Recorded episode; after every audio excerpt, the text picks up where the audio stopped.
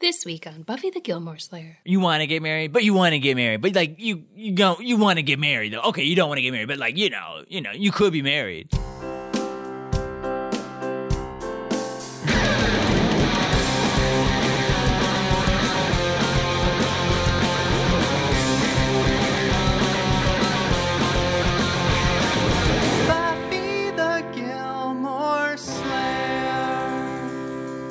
Hello, and welcome to Buffy the Gilmore Slayer. I'm Brian Morris. I'm Stacey Kulo, We're comedians, and a couple. and I've never seen Gilmore Girls, one of Stacy's favorite shows. And I've never seen Buffy the Vampire Slayer, one of Brian's favorite shows. so we're watching both shows together, all seven seasons, comparing them as we go. And this week we watched season 4, episode 21 of both shows, starting with Gilmore Girls, last week Fights, this week Tights. as well as Buffy the Vampire Slayer Primeval.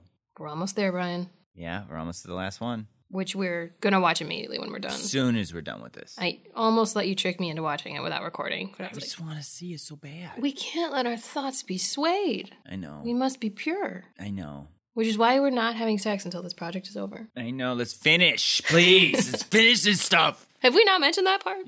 the whole show or just season four or what? Because Yeah, I've been whole- having sex with other people. I didn't know what you meant. Yeah, that's fine. Just with each other. We- Right. We, can't let our thoughts be impure. Right, exactly. I know the rules. I follow them. But seeing Adam all season has got me riled up. Oh, yeah. That weird hump in the back of his neck. Love that. His neck is messed up and I love it. What else have we been up to? There's a LaCroix shortage. That's been hard. Yeah, so we like soda water. It, we used to drink soda a lot. Like uh, some people probably say pop, like uh, Coca Cola. Like we used to drink that a lot when we were younger. You And guys some- familiar with soda, the concept? Well, I meant some people might think of pop. And anyway, we used to drink Coca Cola a lot. And at some point, we were like, oh, we should cut back on that. So we started buying soda water and I actually got really into it. We like it. Yeah, we like all the LaCroix flavors. Yeah, we really like LaCroix, but they just had a huge price increase. At least at our grocery stores. Yeah, I Specifically, mean- the one we normally go to is like eight fifty or something. Yeah. They have it like permanently on sale, but it's still like more than it used to be not on sale. Yeah, and it used to be on sale for like quite a bit. So we would just go and buy a ton Mm-hmm. and then just like, you know, wait to the next sale to buy more. They probably did it because of us. Probably.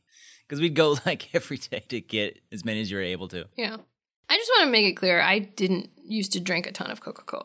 You didn't. That was maybe a you thing. I drank a lot of soda growing up, but we were kind of a Pepsi family. Oh. And I didn't drink as much soda into adulthood as I think you did. When we were first living together, we got soda. Because you liked it. I never was buying Coke before we started dating. Really? Yeah. I guess I don't remember. I definitely, though, was drinking whiskey Coke as like my drink sometimes when we would go out, Yeah. which is a lot of soda. I'm not a big fan of whiskey cokes.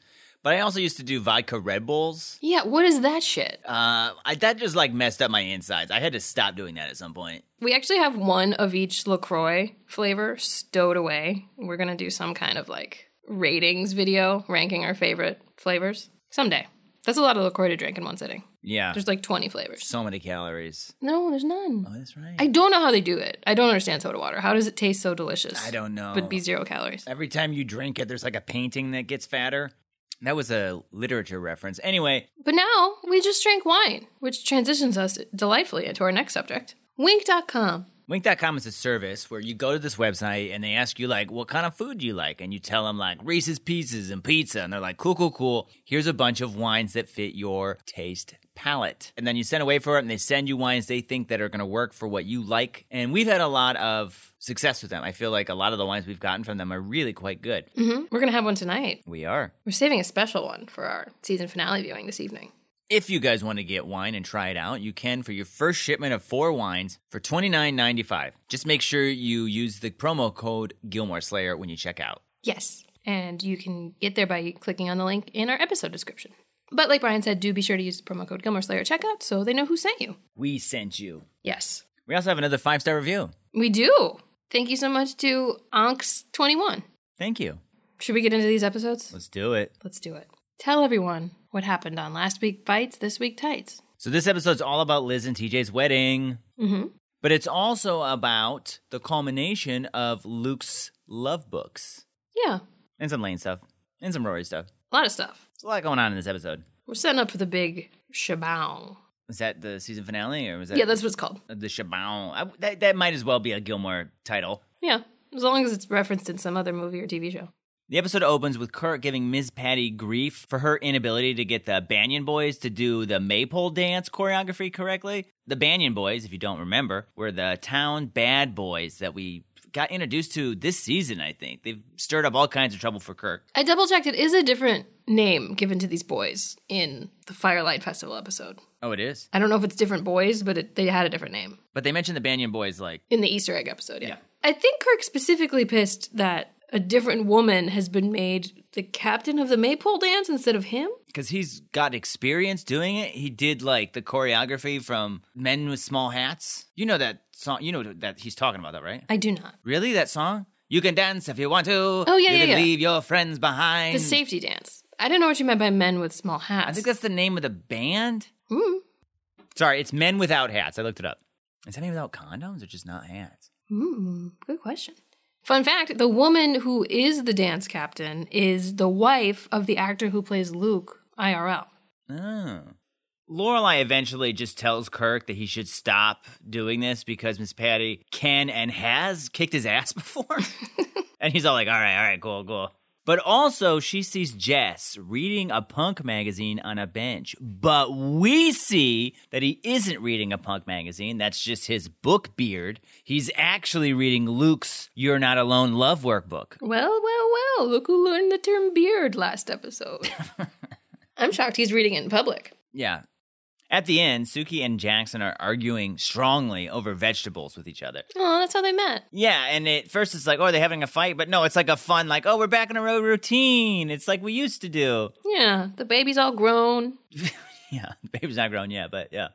There's a really funny scene where Lorelai is on the phone with Rory, and it takes a long time for her to notice that there's just a horse standing in the middle of the inn. Cletus just walked in, I guess. I know, I was like, I don't remember if she knows it's there. The whole time you're like, she must know, right? Yeah, it's funny. She turns around, and both Michel and Sookie both know it's there. They've known it's been there for like 25 minutes, but neither of them thought it was their job to deal with it. Yeah, they just figured someone else was on it. Yeah, but I just love that this horse like walked in and was like, "I'm just gonna stand here, I guess." Yeah, I mean, did the horse get put there by someone or did it just wander in somehow and no one noticed? But also, I feel like the horse is it just allowed to go wherever it wants. Shouldn't it be in a pen? Someone messed up. I blame Dean. Michel didn't check enough references. yeah, that's a callback to last week's episode. It's funny. At Yale, Rory is really annoyed that everyone is so happy and partying because they're done with classes because she still has one last late final on Saturday. I've had that happen to me where I had like a late final and it was like everyone's excited except for me. I'm sorry. Yeah, it's I'm still not over it. It seems like it. Uh, Glenn is leaving to go back home, and he shows Rory a picture of his back home girlfriend that he's getting back together with. And the girl looks like she's 12, according to Rory. and Glenn's all like, he like grabs the photo back and he's like, it's a photo of when she was younger. Don't make this into something it's not. She drives and everything. oh, Glenn, you weirdo. Rory's on the phone with Lorelai here, and Lorelai is like, I just want to talk to you about Jess. But she says, I have to tell you something about the J word. I love when Rory's like, oh man, not more about Jesus. All of Rory's roommates are moving out. Tana's boyfriend is there, and he's speaking in cliches, and Paris is weirdly gonna miss Janet. Janet's all like, wait, what? Tana saved Rory a funky monkey, which is a mix of all the alcohol that was left over. She's gonna have that after her uh, final, I guess.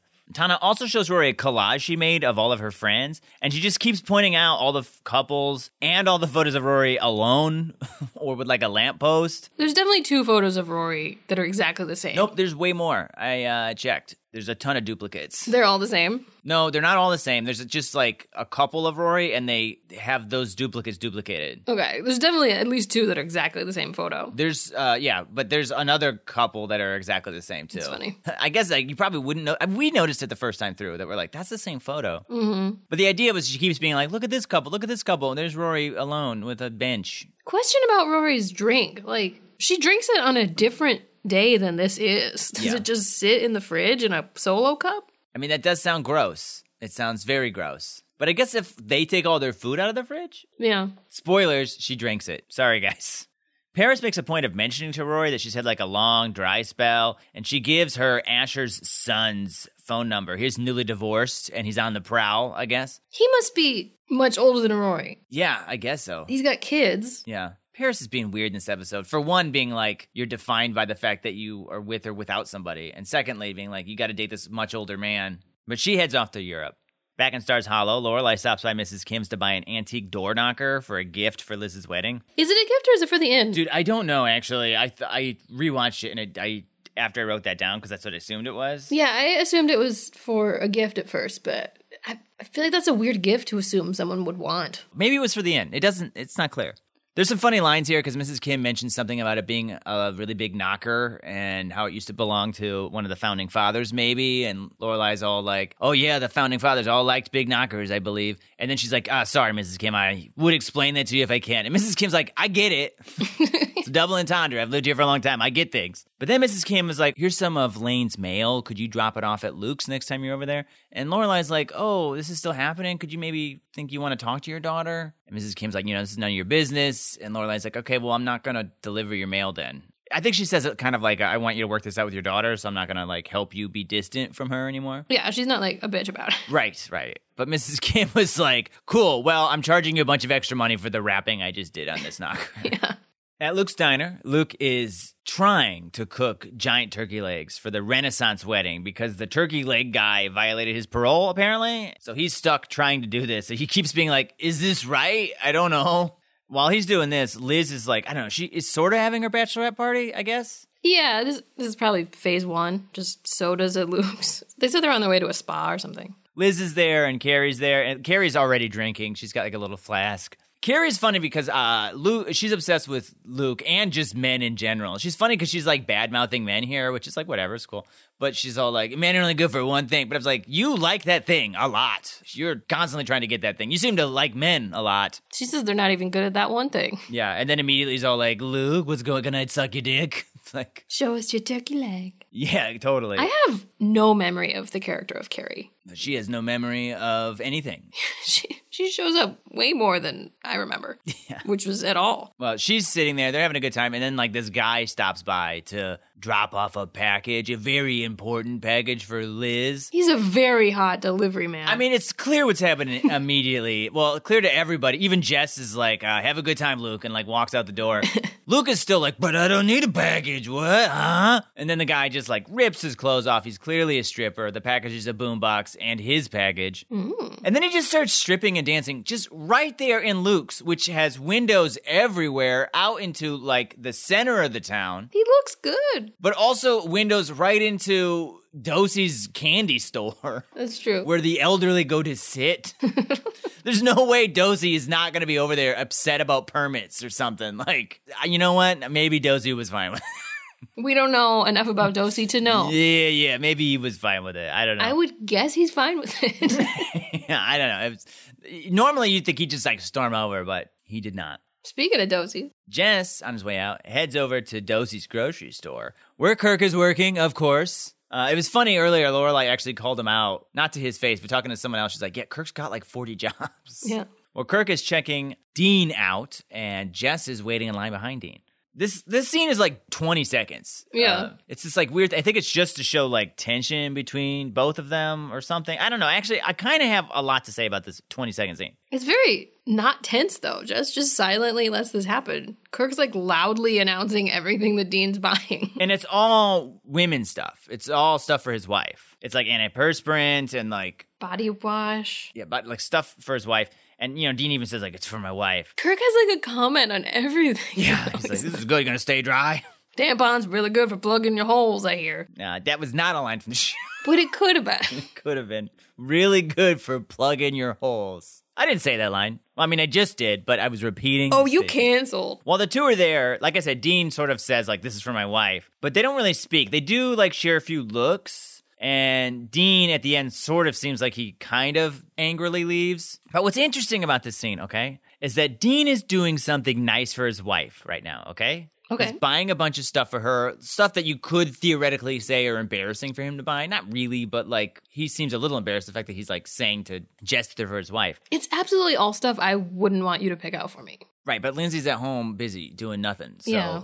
She needs Dean to do this for her. Anyway, so Dean is doing something really nice for his wife. The sort of like Boy Scout chivalrous stuff that Jess would routinely mock Dean for back in season two. And Jess kind of gives him like a little smirk in this scene, which might be in line with that thinking of like, oh, huh, like you're having a woman trample over you, do everything for a woman. But Jess has also been reading that like love workbook stuff. And maybe this scene is more than that. Maybe he's seeing Dean doing acts of service for his girlfriend. And maybe he's seeing how that's an admirable trait and not something to condescend to. Interesting. Or what if it's a mix? Maybe seeing this is bringing back those old feelings of superiority, and now he's struggling with which worldview he agrees with. Oh my god. Or, or, or, or, or, or this scene was just to let us know that there's some tension brewing between these guys. Could be all of that. I like to think that like a little bit of him is like, oh, he's uh fucking doing everything for a girl, lying down on the ground, let him walk all over him. But then like maybe a little bit of him is like, well, uh, maybe it isn't that bad. Right. Because, I mean, he doesn't give him any kind of shit, really. No, he doesn't. I know you guys are curious, so I'll let you know right now. Friday night dinner is happening this week, Thank God. but Richard is uh away on a trip, working somewhere unclear. That's Uh, common. Philadelphia, let's say. Lorelai uh, just keeps absolutely grilling Emily about where Richard is and why she's listening to like different music that Richard doesn't normally like, or f- having some food for dinner that Richard doesn't normally like. Essentially, just trying to break her mom into admitting that she's staying at a hotel and having marital problems. Emily, meanwhile, is grilling Rory about her love life at Yale and her specific plans right after her final on Saturday. I love when Emily's like, You don't have a boyfriend, do you, Rory? And Lorelai's like, Why do you? Yeah, that was super funny. Her questioning about Rory's plans sounds super suspicious because she's all like, So you're going to be at your dorm and free right after your final? Mhm. Oh, I just want to know that you're free so I can be thinking of you right at that moment. Like, what? You need to know she's free to think about her? This is all a ruse, though, so sh- Emily knows she can just stop by Rory's dorm and she'll be there, which she does Saturday after the final with a suitor in tow. Yeah, she brings the son of a friend on her alumni committee. This guy's name is Graham. They keep referring to the fact that she saw him in diapers at some point, which is super embarrassing to him. I hate the way she says Graham. She pronounces every letter in it so hard. Yeah. Graham. This takes Rory uh, very much by surprise. She's listening to music while packing up and also drinking her funky monkey. So she's a little tipsy and also like trying to hide that. She tells her mom, like, I'm just having some lemonade. And her grandma.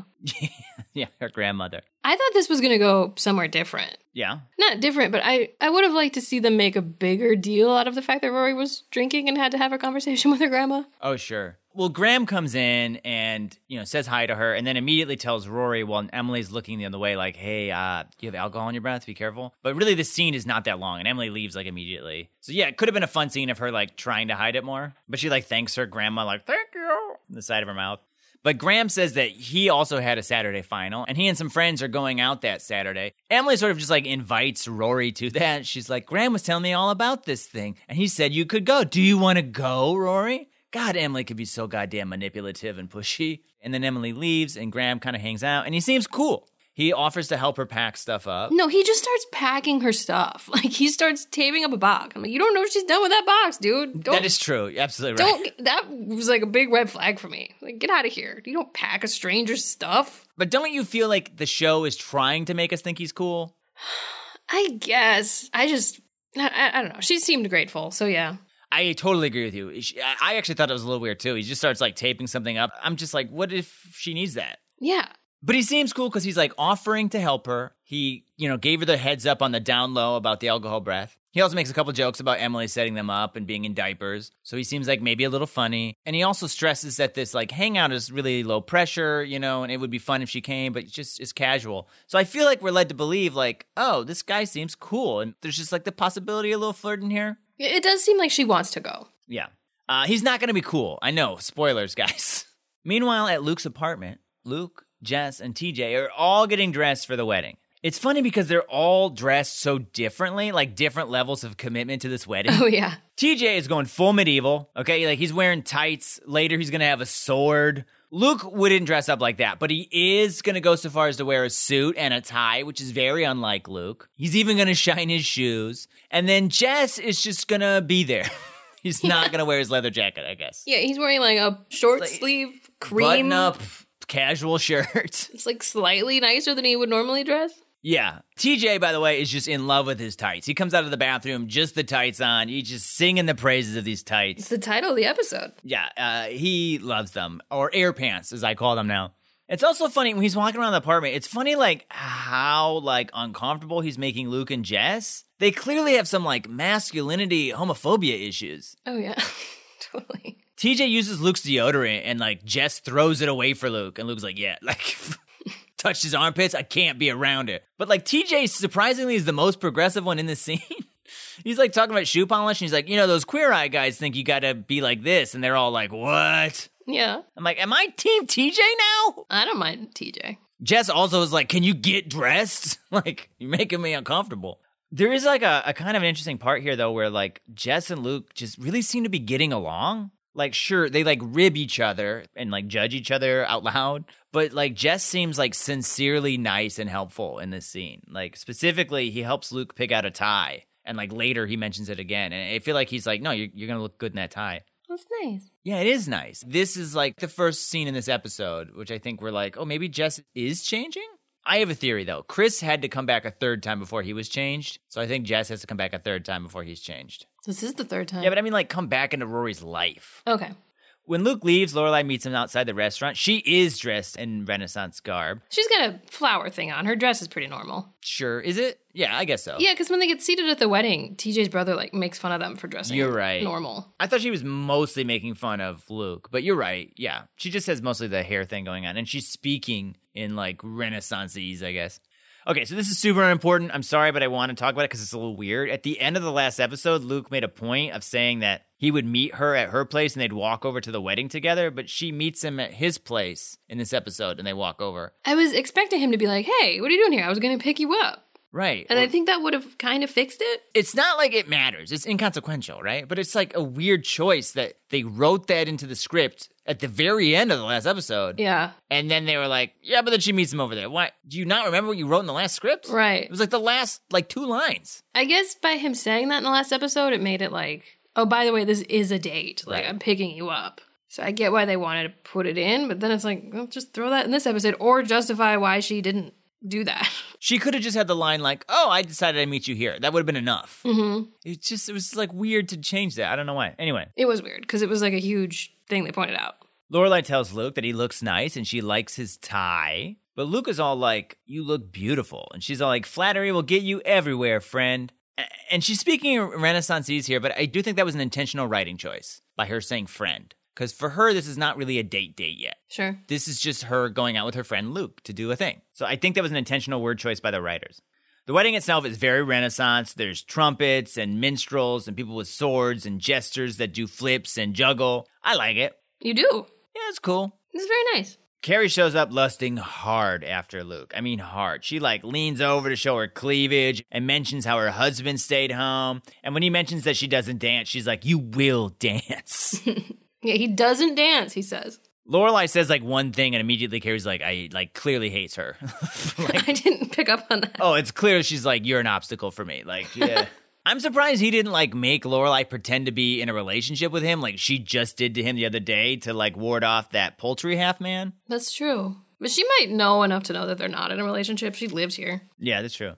Carrie mentions that the wedding is behind schedule because Liz ripped part of her dress and she needs to fix it. Carrie is supposed to spread the message. Luke is like, well, then spread it. Uh, The message, the message. I thought that was a bit of a like leap for a joke. Yeah. I was like, obviously doesn't mean like spread your legs. But, you know, he needed to be sure she knew that. Yeah, Carrie would have. Then Carrie sees the guy with the codpiece, and Lorelai's like, I'm gonna go help Liz fix her dress. Which is not white. In the last episode, Liz is like, I'm wearing a white dress. And Luke's like, Really? Well, she probably left the dress at Lorelai's house, and no one went over there, so it never got picked up. But it's like so off white. Yeah, it is weird. Like, did two different people write these scripts? Possibly. It's like whoever wrote this episode just like skimmed the last episode script. We got the beats. Jess is back in town. He's into love now. Got it. I don't remember what it says at the top of the episode, but quickly looking at IMDb, they both co wrote both of these last episodes Amy and her husband. Yeah, well, I, it, it's weird that the episodes don't jive. Maybe they were fighting. Yeah, maybe. They actually split it up. this is like the second big detail they got wrong from the previous episode. Maybe they just have a loose definition of white and where Lorelai's house is. yeah, yeah, yeah. Well, while Lorelai's working on the dress, Jess stops in to check on Liz and obviously feels weird around Lorelai, especially when Liz asks if he broke Rory's heart, and he's all like, "Oh, well, uh, mm, uh." But Lorelai's actually like super cool about it. She's like, "Oh no, it, it just didn't work out." I mean, she might have been doing that just for Liz's benefit. She's like, "I don't need to make it weird." That's true. Like, why make her in a mood right now? Yeah, it's your wedding, but also it, it felt to me like she was like, "We're not gonna make a big thing about that anymore." Yeah, like a bit of a peace offering to Jess. Yeah. However, uh, when he leaves, he leaves his bag behind, and Lorelai notices his "You Deserve Love" book, which, by the way, is an enormous book. It's Huge mistake. So, is it in braille? It's so big. I don't know what you're thinking, Jess. Close the backpack at least. Tuck it under something. Put the magazine around it. What are you doing? Yeah. Also, during this conversation, I feel like Liz is like super pushy to Lorelai about getting married. She's like, "You've been married. You want to get married, but you want to get married, but like you you don't you want to get married though. Okay, you don't want to get married, but like you know you know you could be married." Both conversations these two women have had have been weird. And she's twice said, she said this in a previous episode, she said in this one about like, oh, that she'd make somebody a wonderful sister in law. Mm-hmm. Like, okay, we get it. You want her to be with Luke. yeah. Did she say that in the last one? It seemed like I'd maybe heard that she before. said that in not the last one, but the one where she like walks, like meets Lorelai the first time. She thought maybe Lorelai was Luke's wife. yes. Yeah. So that one was like, okay. This one is like, okay, we get it. It was funny how her and Miss Patty though have both been married like multiple times and just were like casually dropping that a bunch. yeah. It's also a funny bit where Liz mentions all her good partners mm-hmm. who are dead or gone for different reasons. This is the first wedding she's sober for. Yeah. Back at the wedding, TJ cannot stop talking about how great his tights are. He loves them and how they support his boys, and he wants everyone at the wedding to know, apparently. Jess does walk his mom down the aisle. It's sweet. The minister is Troubadour 2. You guys remember him? There was the original Troubadour, which we haven't seen in a while. Hmm, not since he was Judas. But the second Troubadour, also the guy who was like the alternative grocery cart man. I buy that he hangs with this crowd. Oh, for sure. He's like the minister, and he's got like a weird song about sharing love. He sings for a while. While all of this is happening, Luke and Lorelai can like barely keep their shit together and not laugh. It's so weird. like lists all these childhood toys and stuff. yeah, the song. Yeah, Yeah. I was like, we played Yahtzee. Like, what the fuck are you singing, man? It was funny. Jess is laughing too. It was, it was cute the way all three of them were just like laughing through this whole song. But the funniest thing, honestly, has to be during the vows. Liz goes to say her vows to TJ, and she says, TJ. Like you start a vow, she's like, TJ. And then he just turns to her and is like, Yeah. it's so fucking funny. I can't, it's so funny. Yeah. like, like he's drunk at a bar and she's telling him it's time to go or something, calling his name, like, TJ, yeah, what? huh? What's going on? So funny. He, uh, you know, he he loves tights, but they don't have pockets, so he doesn't have vows. But he says he loves her, and Lorelai and Lou like it. They, they're like, this part's not funny. It was sweet. Yeah, Liz has these really nice vows, and then the minister's like, nice. yeah, I know. Just, he's like, nice.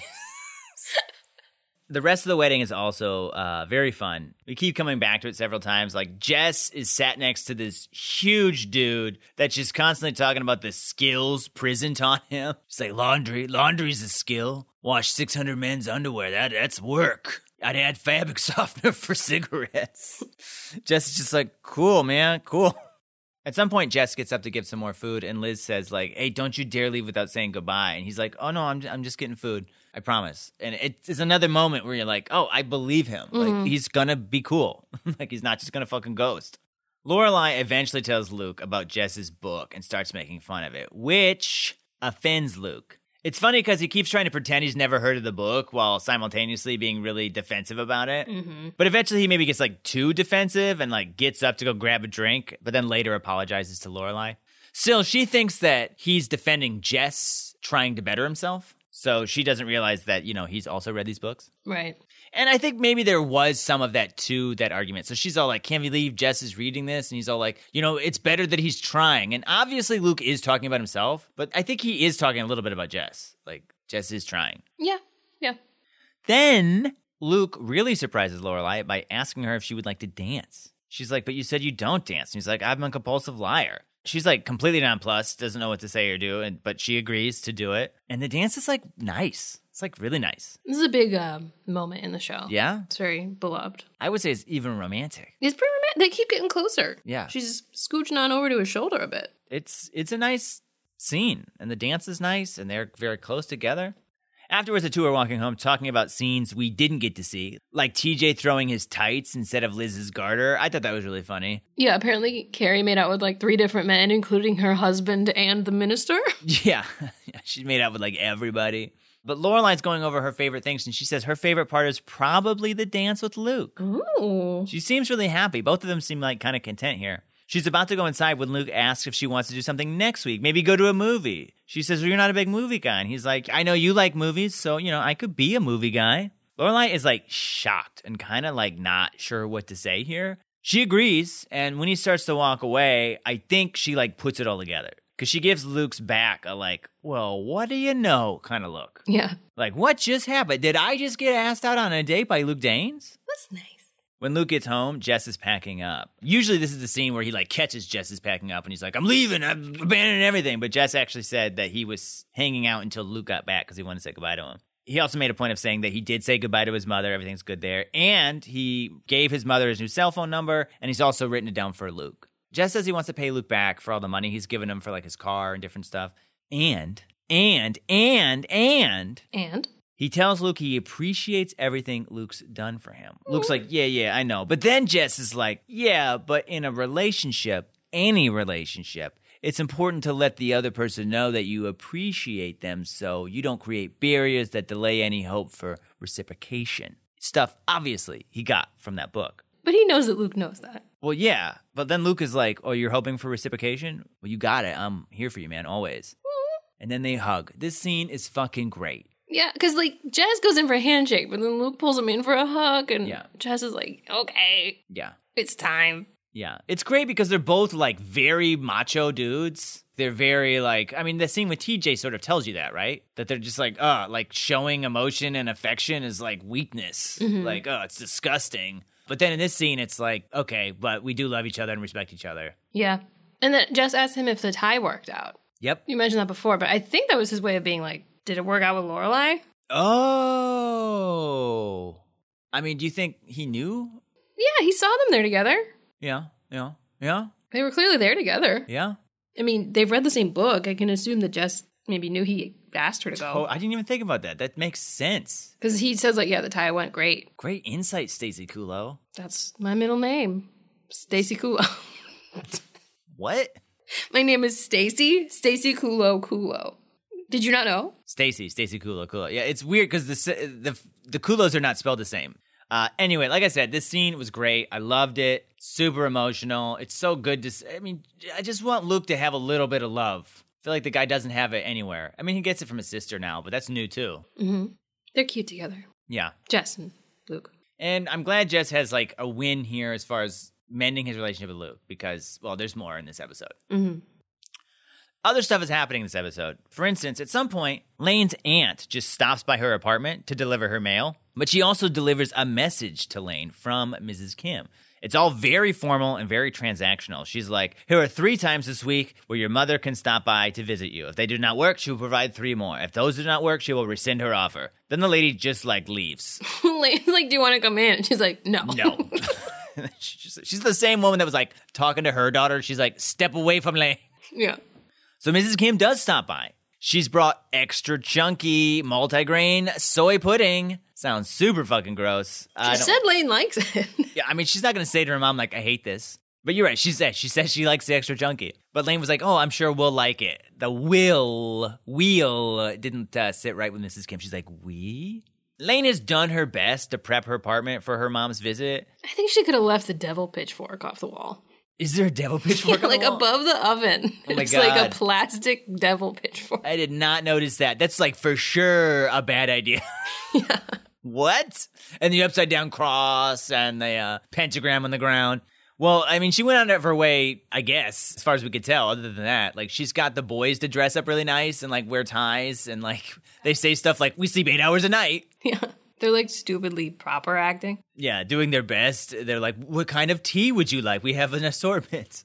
But as soon as Mrs. Kim sees the boy roommates, she essentially starts having like a mini panic attack. Uh, and I just want to say that the actress that plays Mrs. Kim once again, does an amazing job of appearing discombobulated in this scene. She's very funny. She like stumbles through the apartment tour while hyperventilating, like expertly. Like I, I feel like it sounds like I'm joking, but I just she's so good. I, she is, and it's weird because you're supposed to kind of hate her character, but the actress does a great job, man. She really does. I mean, she's like one of the most serious characters, but she's also probably one of the consistently funny characters. Oh, for sure, yeah. she's generally only there for comedy, emotion with Lane sometimes. Well, Lane like takes her through the apartment, and she just like kind of sees like the broken window and stuff, and then she just like runs out the front door, full breakdown panic. Just doesn't say it. She just leaves. So she runs to the wedding to find Lorelai, and she starts just like stammering things out, like there were boys, two boys, one with hair. and there was broken furniture and broken window and boys and guitars and boys. Lane just stood there alone in the room with two boys. I didn't stand alone in a room with two boys until I was. I've never done this. All this so is so funny. Lorelai like tries to calm her down. She's like, "Hey, you know, this is nice. Lane was trying to be upfront with you. She wasn't hiding the fact that she's got boy roommates. And I've met these guys. They're not bad guys. They're innocent kids who want to support her and take care of her. You should just think of them as girls. Even though Mrs. Kim hates girls, she does hate girls slightly less than boys." So she gets herself back together and she goes back. The boys redo their ties, and when she enters, she just says, This will clean up, window will be fixed, temporary fridge, and you two are girls. I love when they stand up, they like fix their ties in unison, like spin around in unison. Yeah. I love when they're just like, okay, we're girls, I guess. Yeah, yeah. And then they go get tea for her. Lane said this is important. It is funny though because I feel like those guys are like really like lazy and they'll do nothing and like irresponsible. But like I'm sure Lane stressed how important this was, and Lane is like the only thing keeping them together. So Yeah, they do seem to care about Lane. yeah, I agree. They gave her that whole shelf. Yeah, we don't get to see uh, what happens after this meeting, but maybe we will next time. Yeah, Mrs. Kim seems excited to be there now. Yeah, or at least happy to see her daughter, right? Rory, on the other hand, has a meeting slash date that's not going great. When we catch up with her, she's sitting alone at a table with a full beer, while Graham, aka Diaper Boy, is hanging with his guy friends, totally broing out, talking about sports very loudly. It's like the beer bad bros. Yeah, I know. They're just like yelling at each other, essentially. Graham, we find out, is just a total douche. Like, at some point, he goes over to Rory and he's like, You're not drinking. And she's like, Yeah, I don't really know if I really want to drink. I don't drink that much. he's like, Oh, too bad. She's like, You gonna go back or hang out with your boys? And he's like, Not if things are gonna start heating up over here. And she's like, Yeah, I wouldn't count on it. Like, fuck this dude, man. I hate him. I told you that him packing was a red flag. Yeah, I, I I have to agree with you. I missed that flag, and uh, he's garbage. I just feel like if I was on a date with a girl, I would be spending all the time with her, right? Like, even from a selfish point of view, don't you want to be like trying to talk this girl up? Yeah, it definitely was pitched as a group date. I agree. I just it's just Rory's a prize to be won, and I feel like you got to put in the effort. Yeah. Rory's great. Are you in love with Rory? Rory's fantastic. Okay, she's smart. She cares about other people. She's pretty too. Yeah. I'm just saying she's the full package. She's also much younger than you, or older than you, depending on how you look at it. She's also fictional, so there's a lot of different things happening. She's got enough suitors already. Yeah, she does. But it turns out that Graham is a bad one. Well, Emily and Richard don't have the best track record of matchmaking. Remember that guy that they brought to dinner for Lorelai and she jumped out the window? This is a secret, but they're also uh, responsible for that chicken man. yes. They sent him to Sookie. Yeah, they were like, "Did you kill your wife?" No. Okay. Like I said, Graham's a total douche. He's trying to like get Rory to have fun because she's not, and at some point he's like, "You know what? You need to lighten up," which is a phrase that you know girls love. I usually like to say that to women on the train who are wearing headphones right before I tell them that they should smile more. Jesus. Yep. Stuff women love, you know what I mean? That's how we met. hey, take your headphones off. You need to lighten up and also smile more Marry me. after the podcast. podcast? What are you talking about? Shut up! Is that your impression of me? Why was I so mad? That's how you sounded. You you had been speaking loudly because your headphones were loud. Mm-hmm. anyway, so Graham essentially is like, "Well, we're going to another bar. Let's go." And she's like, "We're going to another bar. Wait, I haven't even finished my drink. And how are we gonna get to this other bar?" And then like he's like, "Well, my friend's gonna drive." And he literally says, "My friend is like the best drunk driver in Connecticut." Well, then it's fine. Oh my god, what? What? No. Rory decides to call it a night, uh, but realizes she doesn't have any like cash on her, so she can't get a cab. Which I don't really understand. Do cabs not take credit cards? Apparently, the food court didn't take credit cards in the mall episode. That's so weird. I mean, it was a different time, but like, I feel like you could call a taxi company and like pay there with a, like call them and do it over the phone. Yeah. Yeah, I don't know. I guess the credit cards weren't as ubiquitous at that time. So she's sort of like, oh, what am I going to do? Well, first off, Graham does offer to like drive her home. She's like, you didn't drive us here. He's like, oh, yeah, yeah, yeah. Can I buy you a cab or something? She's like, no. And he's like, well, I feel bad. Like, it's like having an emotion for the first time. And she's like, you don't need to. And then he's like, cool, cool, good. I don't have bad feelings anymore. So Rory's stuck there. She doesn't know what to do. So she makes a phone call to somebody. She's like, oh, I didn't know who else to call. I need help. We know it's Dean. I was gonna say, did you know? There's, there's I don't know who else it would be. There's- of course it's Dean. If it was her mom, it wouldn't have been like, who is it? Yeah, if it was her mom, they would have shown us. She doesn't have Jess's phone number. They already suggested that earlier. Right. Richard? I don't know. Grandpa, I need your help. Listen, I know you're alone right now. and that you're in Philadelphia, allegedly. Sure enough, Dean shows up in the next scene. She tells him all about Diaper Boy and how she hasn't eaten all day. And he's like, Well, let's eat now. And she's like, Well, I don't have any money. And he's like, Well, I have money. And I'm thinking, Do you, Dean? I thought your whole thing right now is that you were saving as much money as you can. Well, some of that's for Rory. Yeah, some of that money's for Rory. That's hilarious. Uh, maybe that's why Lindsay's mad. You work all these extra hours and you put all the money in a jar called for Rory. I told you if I had the opportunity to pick up extra hours for Rory, I was going to. So they're gonna order, and then they realize that Graham left his tab open. So then Rory's like, "Well, we're gonna order a bunch of food." I get that this is like poetic justice in the show, but like part of me is like, that's still not cool. 'Cause Yeah. She, she starts ordering like a bunch of expensive appetizers. I'm like, I mean, the guy actually did offer to pay to get you home. So as much as he's like a douche person, like, is it okay to rob him? yeah, he didn't really wrong her. She just didn't have a good time. Yeah, he was socially shitty to her, but She could've- steal from him. She could have found someone else at the bar to talk to. It wasn't like, Yeah, especially because he did try to get her home. Again, Graham sucks, not defending him, but I don't think you can steal from him then. right. She could have made sure she had money before she told him she didn't want his money. Is this the downfall of Rory? I saw there was a YouTube video called The Downfall of Rory. I haven't watched it yet. Is this what they're talking about? Yeah, it's just this small part of this episode. How could you, Rory? Afterwards, Dean takes her back to Yale and she shows him around a bit. It's funny because he's like, This campus is so huge, but she's like just showing him that one courtyard that all we seen. ever see. Maybe that line was to let us know there was more to Yale than this courtyard. It's bigger than the alley he's been hanging out in. Yeah, yeah. Rory almost seems drunk. I, I don't know. I mean, it's possible she finished that beer that was in front of her, which was big and she is small and she doesn't drink much. And she hadn't eaten all day. she might be tipsy from the punch still. Yeah. I don't know. She seemed to be sober once they got home. Well, the conversation might have sobered her up a little bit. She seems a little drunk, which to me indicates they were having a really good time. So maybe she did drink because sometimes she drinks if she's having a good time with her friends. Yeah. Uh, and it just seems like when you say drunk, it almost seems like they're being a little flirty. Yeah. I was like, is she to let him into the room? Like, yeah, totally. I'm sure you were wondering Yeah, yeah, yeah. how that was to go, but I feel like she wasn't gonna. Like, she kind of stands in the doorway and closes it in a way that isn't like, maybe you coming in. Totally. I think though that like if this situation was different, and let's say he was not married, mm-hmm. then she might have been like, Do "You want to come in for a funky monkey?" Right. Which is a sex move I do. Not to me. not now. You get the the regular monkey until the podcast is done. I don't want to explain what that could be. I have some theories, but You have theories about what the regular monkey is or the funky monkey?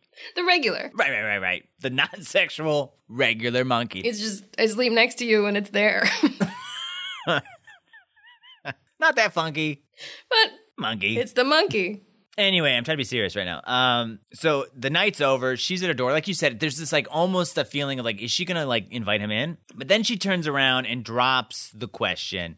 So how are you here? Like, where does Lindsay think you are right now? And he's like, out doing stuff. And she's like, what stuff? He's like, doesn't matter. But before Dean can like really go into that, Jess like shows up. Uh, and he doesn't uh, he doesn't like seeing Dean there. Obviously, that like rubs him the wrong way immediately. And double, obviously, it rubs Dean the wrong way. Lindsay's always rubbing Dean the wrong way. That's the problem. That's why he's out. Yeah. She's definitely getting the regular monkey most of the time. But Rory shoos Dean away. yeah. Well, Jess just walks over to her and he's like, I need to talk to you. He's like yelling, essentially. Like, whenever Dean's around, he either silent or has to yell. And she's like, What are you doing? He's like, I need to talk to you, Rory, please. like it sounds like I'm exaggerating, but like he, I'm not. Like he's like super like at eleven already. And Dean's all like, "What's going on?" And Rory's like you said, shoes away. He's like, "Well, Dean, you got to go." He's like, "I'm not going." And she's like, "Please go." And so he leaves, angrily storms off. Very Buffy to Riley. I gotta talk to Angel. Sit here. Oh yeah. Even though she shooed Dean away, she's like not happy to see Jess. She's sort of like, "Why do you keep coming into my life?"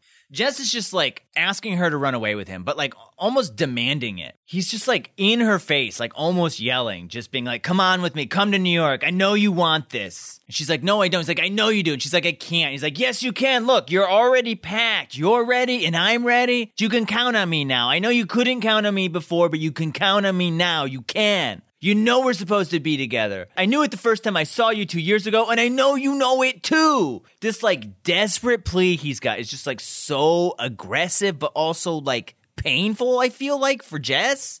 Obviously, it's painful for her because she's just like, no, no, no, no, no, no, go away, no, no, no. Finally, he's like, don't say no just to get me to stop talking or to go away. Only say no if you don't want to be with me. And so she says no again, and Jess just like shuts up, shuts off La la la la la. and just like walks away to Lala's. Yeah, not happy Lala's. No. But what do you think of this scene? I feel like if you one thing if he came in and was like Rory, like I want to run away with you, but he's just like run away with me. Come on, let's go, let's do it. No, don't say no. We've got to go. You know you love me. Yeah, I'm torn because I, I think what I've learned is that Jess doesn't use half hour drives to think of what he's going to say. yeah, In this episode with the swan problem, Yeah. he gets to Emily's house late and like doesn't have a story. I'm like, you had that whole time to come up with a lie. If you're gonna lie to her anyway, come up with a lie during that time. Don't just say I don't want to talk about it. That's gonna piss her off. And it's a similar thing where it's like you clearly went there with this like grand gesture in mind, but you didn't really have a plan for the specifics and you came at it like so aggressively. And I think had Dean not been there, it maybe would have gone differently. Like in mm-hmm. his head, he's like, I'm just gonna go there and like say what's on my mind and tell her how I feel and it's gonna be great. But I think his like emotions got shot through the roof because of like the rage of seeing her with Dean again. yeah, And he knows Dean's married because of what he said in the store. right. So I think it just like he got off on the wrong foot with his speech, but at the same time he should have like had a bit more of a plan for this.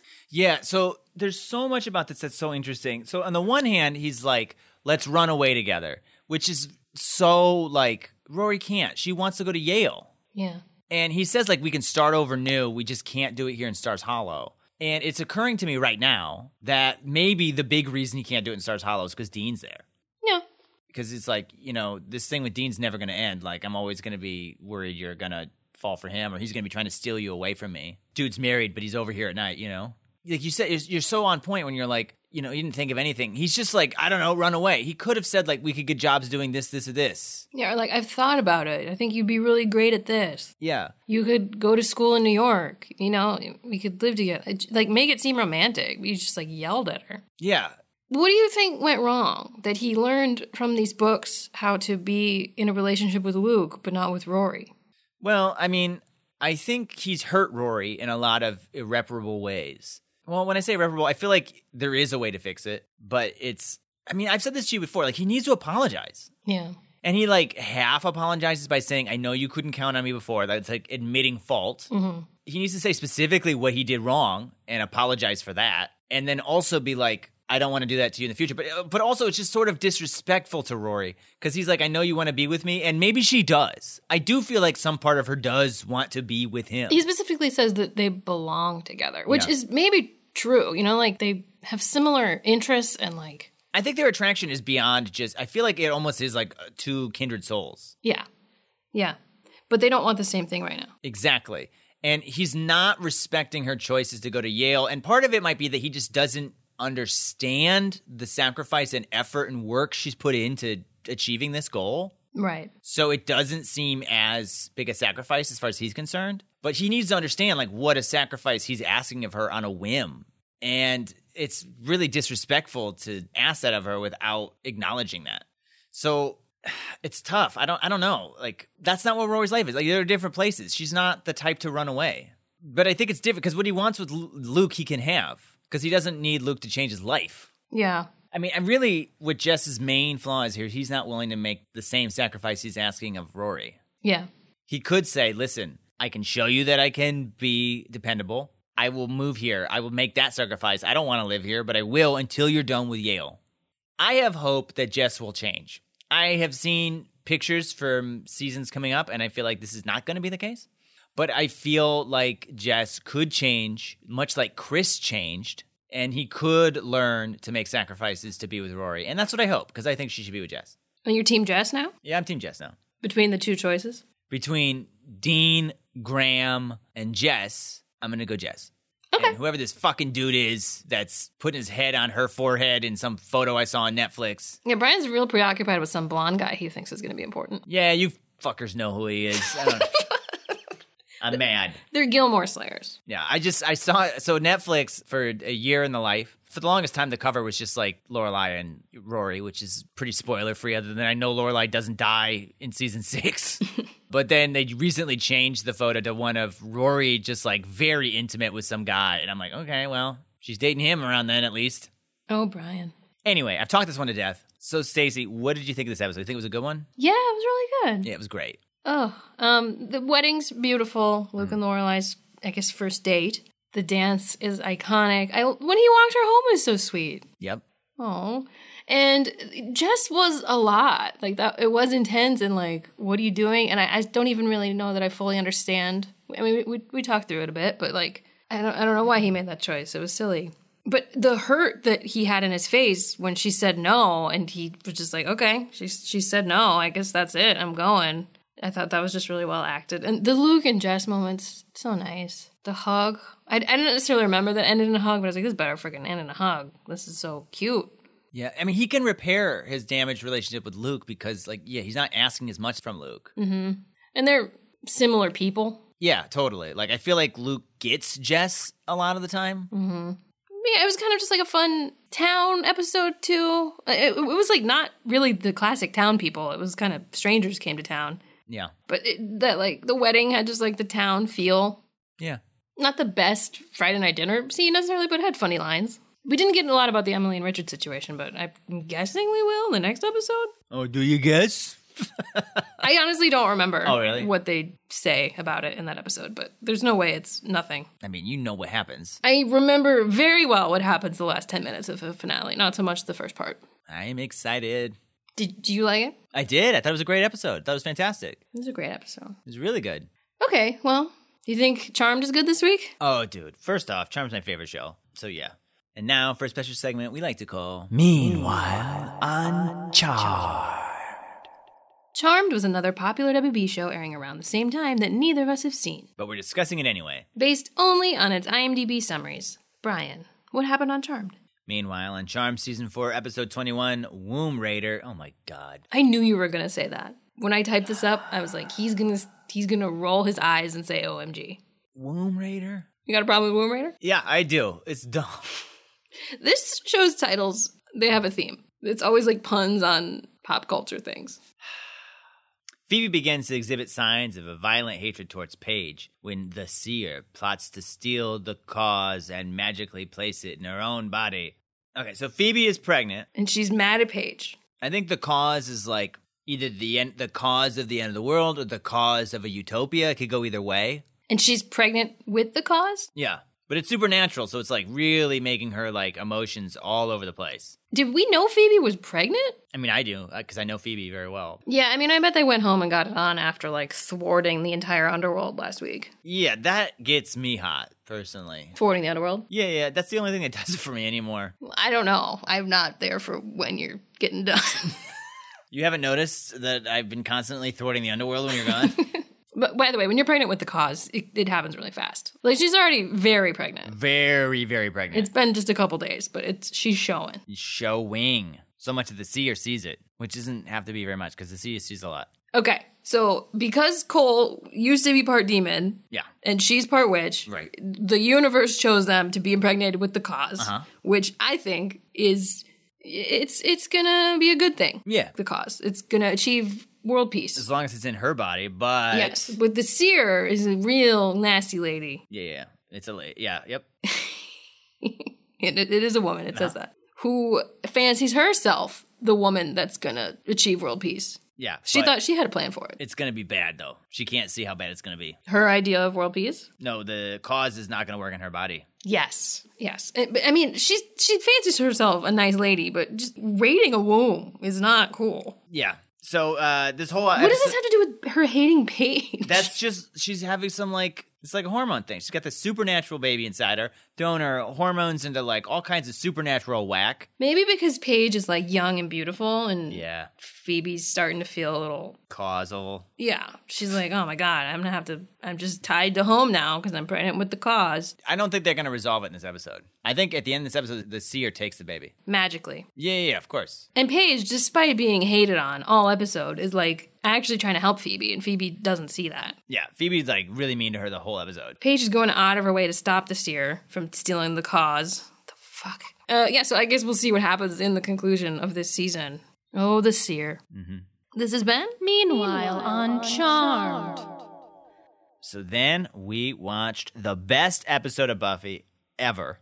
Oh, Please tell us about Primeval. Primeval is about the big battle between demons and humans at the initiative, which Yeah. Adam has been planning for, and so has Maggie Walsh. Yeah, There's a big fight at the initiative. I feel like a lot of this episode doesn't really make sense. Yeah. Um, I I will have some questions, but Yeah, yeah, yeah. let's And- walk through it. Yeah, yeah. yeah. Come on, come along. Come with us. So you'll remember the last episode ended with Riley showing up at Adam's place. I mean, Riley was in a dark place, but come on, Riley, don't turn to the darkness.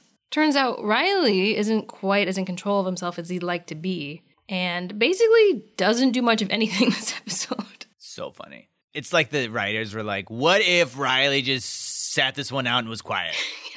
He did a little too much last week. He's on an acting timeout this episode. Turns out Maggie Walsh implanted a behavioral modification chip in Riley, not in his head like Spike's, but in his chest, and it's tied directly into his central nervous system. When? When did she do this? Did, did he agree to be put under at some point? I mean, anything his mommy wanted, he probably did. Like, what did he think was happening when that got put in? I mean, maybe he had to have his tonsils out at some point. There was that time where he was in the hospital after getting hurt this season, but she was dead then. Well, like I said, it could have happened at any point. They were putting drugs in his food. They could have like put drugs that knocked him out. Did they slip a chip in his food?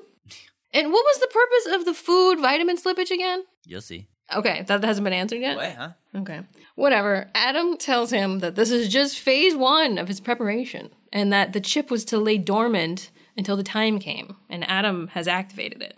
Riley's like, shut up, I'm not like you. I'm a big, strong boy who thinks for himself. And Adam's just like, sit. And like the good dog that he is, Riley sits. Yeah. Adam says he's going to show him how to embrace his destiny and show him power he's never dreamed of, and then goes on to reveal his whole master plan. Basically, demons just can't get over their old ways and whatever feuds they have, and they're not good with technology, and humans are much smarter and more adaptive, but they're emotional and weak. And something needs to be done about this, I guess. And Maggie Walsh had a plan to fix all this with Adam and Riley, her two baby boys, fighting side by side. And Adam goes on to say that his plan for Buffy is to have her in the initiative when all the fighting goes down so she can make sure that as many demons die as humans killed by demons. It's got to be a close to equal amount, I guess. And Buffy's going to ensure that that happens. And Riley's like, no, you can't. And Adam says, stop talking. And Riley's like, you're right. Dogs don't talk. I will be quiet. Except that's all just expressed in his face. Yeah, he, he just stops talking. we'll get into the specifics of this plan a little later. At the moment, Adam notices a little flaw in Spike's part of the plan. Spike was supposed to break up all the Scoobies to make Buffy weaker, which he successfully did last week. But Buffy's only going to know that she has to go to the initiative when she gets the info from the discs that Willow's working on cracking. And if Buffy and Willow aren't speaking, Willow maybe doesn't have a ton of incentive to keep working on the disc, so Spike's plan maybe worked a little too good, and Adam's pissed. So Spike's off to fix his mess. Willow and Tara show up at a very hungover Giles house. He's trying to pretend everything's cool, but like, come on, we all saw you, dude. You were wasted. Willow, in all of the chaos of the fight, left her laptop there. That seems unfathomable to me. Yeah. For one, it's by the door. Like, you'd walk past it. For two, she was in the middle of a huge project. Yeah, which she's just abandoned. They like a project that was saving lives you know, not just like a fun project. Right. And they didn't show her like storming out or anything. It just ended in the middle of the fight. And she had Tara there to remind her to take it. But that's why they're there. There's a lot of awkward tension in the scene. Not sure if it's supposed to be because Giles was a little weird about maybe finding out they were girlfriends. I'm not sure if he even remembers. Yeah, he was super drunk. Maybe they're just trying to suss out if he remembers. Mm. It might just be awkward because he's clearly hungover in a robe when they're not sure how to act. Xander's also not doing great the next day. He's still in bed. Anya dropped by to remind him he was going to stop by the unemployment office, but he's not in the mood because he's starting to think maybe his friends were right about him being like a directionless loser, even though they didn't actually say that. That was all just like stuff implanted by Spike. But Anya snuggles up next to him and tells him that he's a good person and that she loves him, so whatever they think shouldn't matter. But it clearly does matter to him what they think. Buffy goes looking for Riley at the high school. Of course, he's not there. So she goes back to pout in her dorm room when she notices yet another photo from that professional friend photo shoot they had done in high school. This is the same photo. It's we've- not. It's not. I looked at all three of them. It's different. This is the third time we've seen a photo like this. I went back and looked. They're all slightly different. Uh, but it's the same outfits though. Yeah, and they're similar positions. Like it, it's kind of like Xander's like laying on Buffy's lap. I'll show you sometime. It, they're all looking slightly different ways with different faces. Mm-hmm. They clearly like shot a bunch of photos. I, I don't know why it's just not the same photo every time. They're all so similar. It's funny. But it's still weird that this photo exists. Yeah. But Buffy decides to grab a giant purse and an axe and go take on Adam by herself. Seriously, the bag is huge. We never see her put a single thing in it, never find out why she needs it. She's carrying the axe. The bag isn't to hide the axe. She just walked down the hall of her dorm with the axe. What is in this giant? Ba- is she gonna put Adam's head in it? Is that the idea? It's so because she's like on her way to a fight. I'm like, this bag's gonna be cumbersome. There must be like a reason she's got this huge bag, and it just disappears at some point. yeah, it's so big. It's like if it's almost like Summer Regular was pregnant, and they're like, make sure you keep your bag with you so we can hide that you're pregnant. It's a pregnancy hiding bag. But Adam's not in his cave. Adam is in a top secret part of the initiative. top top secret. It's part of the initiative. Yeah, it's more secret than the other secret places. And he's showing Riley the room where the new race will begin. New race. Yeah, okay. Only a couple people knew about the secret area, like Maggie Walsh and Dr. Angleman, who were there. Only now they're zombie worker drones. Not looking so good, Walsh. Adam says this is all how she planned it, except that she thought she'd be alive. And Riley's like, Is this what you're gonna do to me? And he's like, No, no, no, no, no, no, no, no, baby boy. Just like Adam. Just sounds just like him. No, no, oh, no, baby boy. We've got bigger plans for you. And then we see Forrest, also assumed to be dead, but now he's sort of a half man, half Adam type thing. He seems to be maybe only composed of one type of demon, though. Yeah. Still wearing a turtleneck. He's not. they strap Riley to this, like, experiment chair. He tries to communicate with Professor Walsh, but Forrest reminds us that mommy can hear you, but she's basically a walking corpse. Riley's like, uh, so are you. And Forrest is like, no, no. I'm surging with life and strength, and I'm almost as good as Adam, and I can't wait to beat the shit out of your girlfriend. He is loving his new bod. Oh yeah, he's loving it. And he can't wait for Riley to not only be his fraternity brother, but his Frankenstein brother as soon as they get some cool new demon parts. And apparently, Professor Walsh can talk. She tells Riley to be a good boy and injects him with something. We don't know what this is. This is never addressed what he's been injected with, It's a uh, COVID vaccine. which he would not want. No.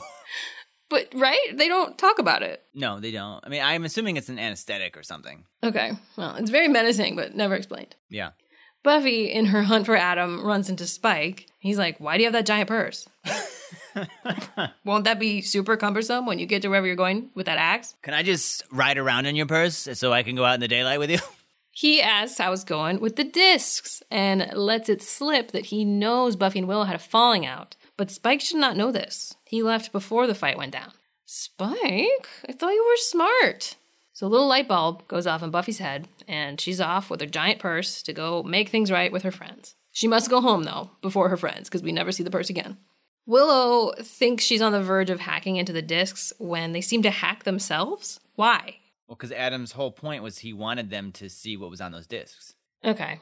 So he's essentially like, we're gonna give Willow time to do it herself, but if she can't, it'll hack itself. That's kind of what I thought. Okay. Then Buffy calls and assembles the Scoobies on campus to hash out their issues. And they quickly put together that Spike played them, but you can tell they're all still pretty in their heads and hurt, even though they agree to work together. Also interesting, Giles was wearing his earring in this scene. Yeah, it was like an interesting. Like there was an episode where he wore it when they like found him in public. Yeah, he wore it to the open mic. It's like weird that he's like, yeah, I just wear this now. yeah, he didn't have it in the last episode. Yeah, Buffy assumes that Spike must be working for Adam, and this is all somehow connected to the discs. Willow tells them what she saw on the discs something about the final phase, where Adam's gonna make a whole bunch more Adams out of all the dead humans and demons. And it seems like Adam's been convincing demons to get caught by the initiative so that they can start this war from the inside. My question is where does Maggie Walsh's plan end? and Adams began. Yeah. Uh-huh. Is this what she wanted? Did she want the war? Is that Adam's idea? Did she want a bunch of super soldiers that they made from humans they were going to murder somehow? So let's break down his plan right now. So Adam's plan is to convince all these demons to get caught. So there's a ton of demons in the initiative, and then release them. So the human and these demons essentially just kill each other in this big battle. And it must be a nearly equal amount. Right. And he wants the Slayer there to like balance out the scales because the demons are going to overpower the humans. That's another thing that, like, wouldn't the humans do okay? They've got weapons, the demons don't. Right. There's just so much about this plan that is bonkers, insane, stupid. The Buffy factor seems like so much worry, and it doesn't really matter that much. Totally. Let's take one step backwards and say maybe this justifies some of the shit Adam has said earlier because it just means he was lying to the demons about stuff. Because he just wants the demons to get caught and killed. Yeah. So yeah. maybe his stuff about like wanting to destroy all life was just bullshit nonsense. He was just saying whatever to get demons there. It's never spelled out, but that's what I'm going to guess is true because I, I, I don't know what the fuck Adam's plan is, okay? But Adam wants to do this so he could get a bunch of body parts to make his own Frankenstein army out of. Fine. Why doesn't he just he's like in control of like all of the doors and all of the electricity and safety precau- and all that stuff at the initiative? Why can't he just like fill the whole thing with gas and kill everybody? Yeah. Yeah. Or just seal them all in until they die? Like you could just kill them all. It's so easy to do it that way. Because there's probably about the same number in there as each other, if that's important. And Seems if to be. you gas them all, then you don't have to worry about the body parts not being intact. Right. Some of those might get sliced off or whatever, or blown up. And sure, yeah, you're it's true that you can't kill every demon that way, but then you can just go cell by cell and kill the de- like he's supposed to be like an ultimate fucking demon monster warrior. So he should be able to kill one demon at a time. So this whole plan of like it's just really inefficient and not computer-esque and not the like grand plan of like a master computer mind. It's Well, really the computer part is he shuts the power off. Okay. So I'm guessing Maggie's plan is to make super soldiers out of demon parts, Yeah. but like not kill anybody except maybe well the demons. It's hard to say, man. I don't know. I- just have a hard time believing she would be fine with slaughtering humans. So I think she was gonna like use like Riley as an Adam type. I don't agree. No. I mean, she was ready to kill Buffy. Yeah. I don't think she had a problem with killing humans. I think in her head it was like the, the ends justified the means, like a Machiavellian thing. And what's this rehabilitation layer? Like they were trying to. I mean, they might have been testing out all kinds of things. Okay. I don't know. I mean, we never get her plan laid out. And what was Riley's role in her plan? I, I don't know. Maybe he was gonna be like agree to get some like grafts put on him or something. I don't know. Why did Adam kill Maggie? I don't know. It doesn't make sense, man. This whole season doesn't make sense. That's what doesn't make sense to me. He's like, she imagined she would be here, except she would be alive. I'm like, well, that's your fault, dude. Like, why did you need? You killed her immediately. Did you even know anything when you woke up? He might have. I don't think he knew her plan until like he put that little boob disc in. It was just like for drama that he killed her. Yeah. It was like a big ending. I really do think the actress had to do something else, and so they killed her too quickly. Like they didn't have time to deal with it. But she agreed to come back to be a zombie. She's like, I'm gonna come back, but I'm gonna act very minimally. It barely even looked like her. They could have just gotten someone her shape and put prosthetics on her. Yeah. But Buffy also puts together that Adam wants her there to even the kill ratio. I, I don't know. Does it need to be exact? Just like grab whatever parts. I, do, I don't understand why that's like such an important part of it. Yeah, and as I've already explained, there's more efficient ways of killing all of them. Adam can feel that Buffy is coming. That also doesn't make any fucking sense. What? Spike's like, cool, that's fun. Take my chip out now, please. And Adam's like, uh uh uh, not till Buffy shows up. Again, great Adam. Yeah, thank you. Back at Giles' place, they're trying to come up with their own plan. Giles says, Well, there's certainly no lack of supplies, only wish I knew which ones would kill Adam. There's like five supplies. it's just like a table full of a couple weapons. But he says that, like, well, we've got this armory and a bushel of bombs. Yeah. No, you've got like four sticks on a table. I said this in a previous podcast, but I wish they made like a point of saying, yes, Adam's got this power source, but it's like nuclear, so we can't just blow it up. Because honestly, the way to stop Adam is to just blow him up. But Buffy reminds us that his power source is a uranium power core. Thanks, Jonathan. Willow suggests they use magic to take it out. And they all kind of laugh. Willow, you're so dumb. But wait, Giles pitches perhaps a paralyzing spell. But this needs to be spoken in Sumerian, which he can speak, but it needs to be done by an experienced witch, and you need to be within striking distance of the subject. Xander jokingly pitches that they just Captain Planet their powers together, but turns out Giles doesn't think this was such a dumb idea. And it's really cool when Captain Planet does show up. It's like, nice. Earth. Spoilers, they end up doing this spell, with Willow being the experienced witch. But is she more experienced than Giles? Yeah. I, I feel like we've seen them do about the same amount of spells. Yeah, I mean, they've shown Giles earlier in the show doing spells, and he's like really not that good at it. Okay. Uh, But Willow's also done spells badly. Yeah, but she, I feel like she's done more badly. Yeah. And I think the show has suggested that she is a powerful witch, but also like very in training. but it doesn't make sense to me that like Giles wouldn't have learned some magic. I feel like it's this incredibly powerful ability that you can do. Yeah, like he's maybe not a witch witch, but he's got loads of experience doing this stuff. And it just seems like something that like watchers might want to learn if they're going to be fucking fighting the forces of evil. He also like hasn't trusted Willow's magic in the past. Yeah. Well, he does today. So they confidently walk into Lowell House. Well, maybe not so confidently. Xander says he's full of that good old kamikaze spirit, and Giles is like, Xander, just because this is never gonna work, no need to be negative. Adding that the enjoining spell they're about to do is very powerful, but also very dangerous. Buffy punches through the mirrored wall, and they rappel down that elevator shaft. Why? yes, Brian likes to point out there are stairs. This is the third time they've used the elevator in the show when they shouldn't have. In Hush, they made a point of saying that there's stairs that they can use in emergencies. Well, this was cooler. Yeah, I guess so. Because Buffy and Willow use this slow little repel journey to mend their relationship further. Super unbelievable repelling. She acknowledges that they've all drifted apart a bit, but she doesn't want that. She misses everyone and admits she's been too wrapped up in Riley, literally. Willow kind of apologizes for hiding Tara, but says she was so scared to tell everyone. That's understandable. Buffy's like, no, no, you can tell me anything. They tell each other they love each other and they hug, which is awkward in harness. And then Xander comes down, joins the hug. They're all happy and good. And then super strong Buffy makes the men pry their way into the initiative. I thought that was so weird. It's like, what? Buffy could probably do this herself. Yeah. But the initiative is waiting for them. Bunch of guns pointing their faces. Spike and Adam are watching this on the TV. Is this how Adam knew Buffy was coming? He just saw it on the TV. I can feel her on the television. Spike again is like, so about that chip. But Adam is still pissed. Buffy made up with her friends. How will she ever be able to kill exactly the same amount of demons as humans if her friends are with her? This is stupid. Like, yeah, Spike told him that her friends make her stronger, but she's still here. Like, they're just regular mortals. I don't know. See how it plays out, Adam. Are you really threatened by Xander? like, just because Spike said Buffy's stronger with her friends? Well, you know what, though? To be fair, Spike's right. Yes. But, like, just because Spike said Buffy's stronger with her friends, like, can he even trust Spike at this point? Right. It, I, don't, I don't know. It just seems so silly. He's like, my plan is ruined because Xander's here. My intricate, nonsensical plan with so many plot holes. Spike tries to run, but Forrest grabs him by the neck, and Spike's like, I really did try though. And Adam's like, you know what? You're right. I will remove your chip. Forrest, take his head off. But Spike burns his eye with a cigarette and manages to get away. And Adam just lets him go because he's gonna just only run into the chaos at this point. The Colonel, you remember the Colonel, is rummaging through the Scooby stuff. He finds their magic gourd, which I guess they kind of use. I think it's just sitting in the room when they do the magic.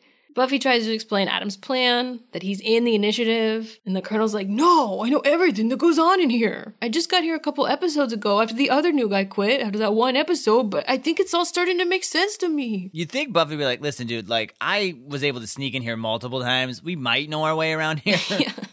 But this guy's got no plan. Well, they do. It's to go tase the shit out of him, which Buffy points out only makes Adam more powerful. She goes on to say that this guy, the initiative, the government, none of them have any idea what they're dealing with. He's like, whatever, lady, I'm the boss. And then the power goes off. Adam's controlling all of this, of course. He opens up all the demon cages. They start killing the scientists. Colonel orders his boys to the armory, tells a few to stay back and keep Buffy and her friends under arrest, but Buffy just knocks those few out immediately. Willow hacks into the computer so they can find a nice quiet place to do magic with their gourd, near where Buffy's going to be fighting Adam. Meanwhile, we finally see why they needed this huge initiative space, so they could have a full on war in it. There's guns firing, there's bodies flying, some kind of tentacle demon in the pool, I mean, pit, spikes there. It's chaos. I kind of like this a little bit. Yeah, it's, it's cool. It does seem relatively epic. hmm I, I if you compare this to like the graduation fight, I, this just seems like so much more chaotic and like apocalyptic than that. Yeah, perhaps. It's pretty well choreographed. Like bodies are getting thrown around, different types of demons are there. One of each mask that they had lying around. Yeah, honestly, they reuse these a lot. In fact, we'll talk about it in a minute. There's one demon that's like, okay, you've died four times. also, this is an idea that Joss Whedon clearly just reuses in Cabin in the Woods. Oh, I, I we have seen that. I just don't remember. Yeah, in Cabin in the Woods, there's like a facility that has all kinds of demons Yeah. in it.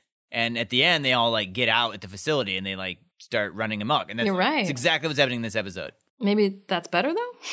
You mean the movie's better? Yeah, yeah, Yeah, yeah. He's like, ah, I should fix that. I'm gonna write a movie. Willow on the computer has discovered a secret room right behind 314 that must be where Adam is, but it means them running through all the chaos. So they do. Buffy fights a bunch of demons on the way through. Xander's using a gun. Giles has his bag of gourd, which he uses to hit a demon that's climbing on top of what looks like a vehicle that's used to move around folding chairs. what is that? I don't know. man. Why is he on top of it? They make it. They find a secret passageway into the initiative. Xander tells Buffy he doesn't like the idea of her going in alone, and she says, I won't be, and then goes in alone. She sees Riley strapped to his little chair. Then Buffy notices all the crazy shit happening in this room. Adam reveals himself and informs her that Riley is part of the final phase now, as she was supposed to be. Buffy tells him she doesn't just jump through hoops on command, and he says, Oh, kill her. Okay, Buffy fans, help me out here. I feel like I remember this line. I feel, and maybe I'm confusing another line from a different episode. And you got to let me know. I thought I remember her saying to Adam, "This is the part where we usually do witty banter," and then he just looks at her and goes, "Oh," but doesn't do a joke. Am I crazy? Am I just mix matching like two different lines from two different episodes? Let us know. I remember that line being incredibly funny, and this time it- it's still funny, but it wasn't nearly as funny. Yeah, um, send us an email with spoilers for Stacy in the subject, and I'll forward it to Brian. Thank you guys. Because I check the social media, so make sure if, if it's spoilery, give me a heads up. But Brian wants to know. It's, it really bothered him. I was like excited for that line, and then I was like, "Oh, it's different than I remember." I mean, it was like 20 years ago that I saw it, but So he's told Forrest to kill Buffy. Forrest is like, would love. Maggie Walsh comes at her with like an electric pizza cutter. What is their plan for Buffy exactly? Are they gonna use her human parts? I mean, those would be some strong ass human parts. Would they be like? Th- does the power of her exist when she's dead? That's a good question. I don't know. So Buffy and Forrest fight. Some glass breaks near Riley. That's important. Meanwhile, Giles, Willow, and Xander are beginning the spell. Something about invoking the power of the Slayer and all who wield it. Last to ancient first in their primal strength. We'll talk about this in a minute. They also each grab like a tarot card representing their strengths. One for Buffy too. Buffy's is the hand. And they ask the spell gods if they can inhabit the hand, meaning Buffy, but also the daughter of Sineya, first of the ones. I've rewatched this scene like three times now, and you've told me some stuff about maybe what happens in the next episode a little bit. So I do get what's happening, but I maintain that on first watch, this is nonsense, and I had no idea what was happening. Yeah, on first watch, this is absolute nonsense. I agree with you. We'll talk about it more at the end. So Buffy's fighting Forrest. Riley somehow wills himself to grab some of the broken glass and dig the chip out of his body? Not sure how any of this makes sense. First, how is he moving now? Is it willpower? I guess is maybe what we're supposed to think. When Spike tries to go against his chip, he basically can't. Like it Yeah. seems so painful that he Yeah. can't even will himself through the pain, even if he like really wants to kill someone. Second, did you not hear the part where it's connected to your central nervous system? Yeah, I feel like pulling that out maybe isn't a great idea. You're gonna paralyze yourself, dude. I mean, I guess he's maybe got a chance it. It's like end of the world or not situation. Yeah. And maybe you could argue that the chip specifically was like he's not allowed to talk, he's not allowed to stand up. But like it didn't say he couldn't move his hands. Can't dig things out of his body if he wants to. Yeah, Adam didn't specifically say not to do that. Zombie Angleman has recovered Zombie Walsh. They and Forrest are all holding Buffy down. Riley successfully gets the chip out and comes to Buffy's aid. He rips these blood tubes out of the zombies, which I think was the only thing keeping them alive. And Buffy manages to kick a now distracted Forrest just kind of gently in the head, which really knocks him out. And Buffy's like, I gotta go fight Adam. Can you handle Forrest, Riley? He should not be able to, but he says yes. Yeah. Meanwhile, the fight's still raging in the main room. Adam's loving it when Buffy sneaks up behind him.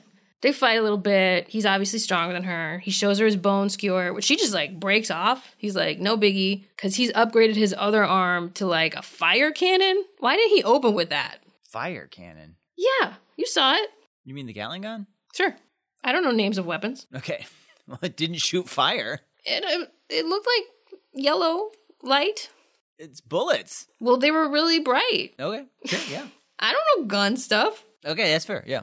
But but why are we messing around with swords when we've got fire cannons? Well, those are new, to be fair. Yeah, but he had them when she walked in the door. He didn't want to spend the bullets. Okay. They tickle when they come out your arm. Sure, and then he proceeds to shoot hundreds of bullets at Buffy, none of which hit her somehow. Yeah, that's insane. I mean, okay, so the gun he has specifically is called uh, a Gatling gun or a, Fire cannon. or a fire cannon, um, I guess, uh, or a minigun. They shoot so many bullets they set trees on fire when they're firing. I did, he's also got like a computer programming brain. The idea, and he's like two feet away from Buffy. Yeah, The idea that he's missing her is just nonsense. she's fast. Not as fast as this. That's not how geometry works. She's been training with Angel, who can like Yeah, sense yeah, arrows yeah. from behind. Yeah, he blocks Gatling bullets all the time too. Yeah. The only thing you could argue is that Adam like does it. He's like, I have a Gatling gun. She doesn't. So I'm not actually worried about hitting her. This is just sort of fun. Yeah, yeah. Maybe he wanted to talk first. Yeah, or just sort of like, yeah, I'm just gonna casually shoot this towards her till it blows her away because I don't give a fuck. That's the only thing that makes sense. Well, Buffy dodges thousands of bullets and leaps behind this computer console. And right then, the spell is activated. Whatever they've conjured inhabits Buffy's body. Her eyes go like orange. She starts speaking Sumerian in like this weird combo of all their voices. And Adam's like, interesting, and starts shooting her again. But now, his gun doesn't work. There's like a force field around her that repels all the bullets. But uh oh, the demons are trying to break into the door of the spell room. And uh oh, turns out Riley can't fight Forrest at all. I mean, but hey, Forrest, have you met oxygen tanks? Riley starts beating him with one, which Forrest eventually grabs and holds up a little too close to a sparking wire Buffy pulled down earlier and blows himself up. Oh, Buffy, you and your loose wires. She's done this before. yep, to the snake.